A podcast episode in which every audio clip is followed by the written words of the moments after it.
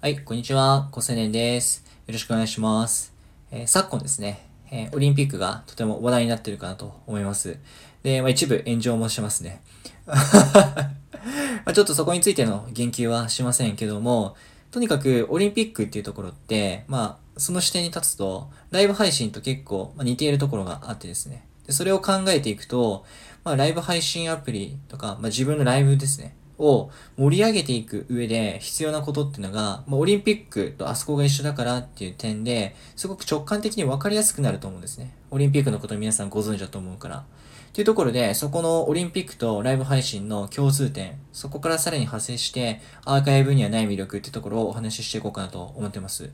で、オリンピックってこのまま行くと、まあ観客がない状態で試合をするっていうふうに言われてます。なので、まあ、観客って、まあ、英語で言うと、まあ、オーディエンスですね。オーディエンスなしでやると。で、それって盛り上がるんですか？で言うと、盛り上がらないと思います、正直。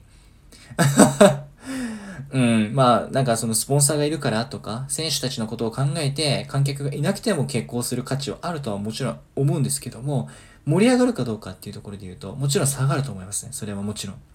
だって盛り上がるってどういうことかというと、そのスタジアムがわーっとなってるっていう状態なので、で、わーってなってる観客の怒号とかをテレビ越しで見ている僕らも、それように共鳴する形でやっぱ興奮を覚えるので、やっぱり盛り下がると思うんです。よりね。で、じゃあそのオーディエンスって、そもそも英単語として何かっていうと、オーディオってっていう言葉の派生語から来てますね。オーディオって何かっていうと、オーディオブックのところからもうわかる通り、聴覚なんですよね。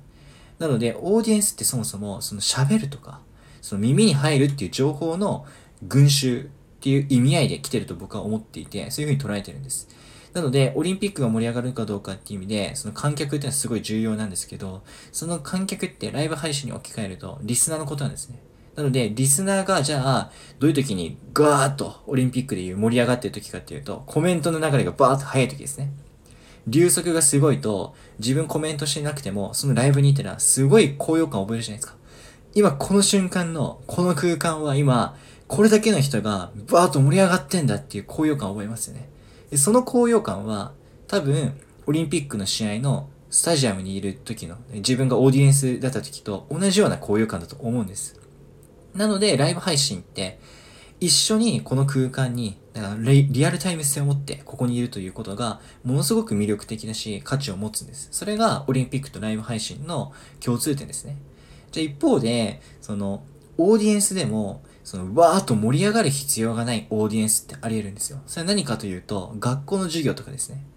学校の先生が、まあ、授業していて、で、そこに、えー椅子に座って聞いてる人たちがいると思います。これもオーディエンスですよね。聴衆なので、聞いてる人たちなんです。その主役のパフォーマンスを。っ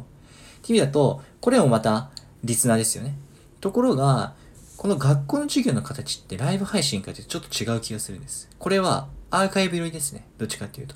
アーカイブなので、そこでみんなで、うおーっていう怒号とか、コメントの流速がどうとかって気にならないんです。とにかく一方的なコミュニケーションがあることで、しかもその生徒同士でなんかコミュニケーションする必要がないんです。先生と僕一人がいれば、もうそれでいいやっていう関係性なんですね。これはアーカイブであった方がいいんです。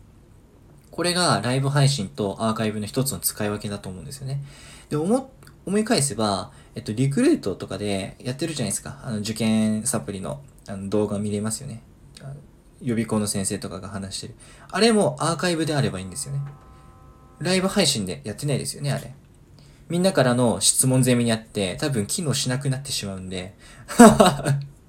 だから、そう1対1でいいんだっていう割り切りをしているメディアはアーカイブなんですよ。ブログとかね。こういうのを性的なコンテンツって僕は思うんですけど、要は動機的に変更しなくていいんですね。だけど、みんなと繋がってるとか、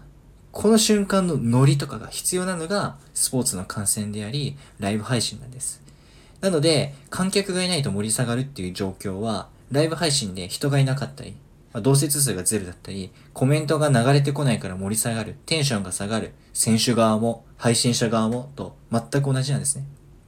なので、できるだけ多くの人を呼び込ませるためには、選手って一人じゃなくて、二人とか三人とかで協力したり、まあ、競ったりすることで、聴衆って湧きますよね。これをライブ配信で置き換えると、コラボ配信した方がいいとか、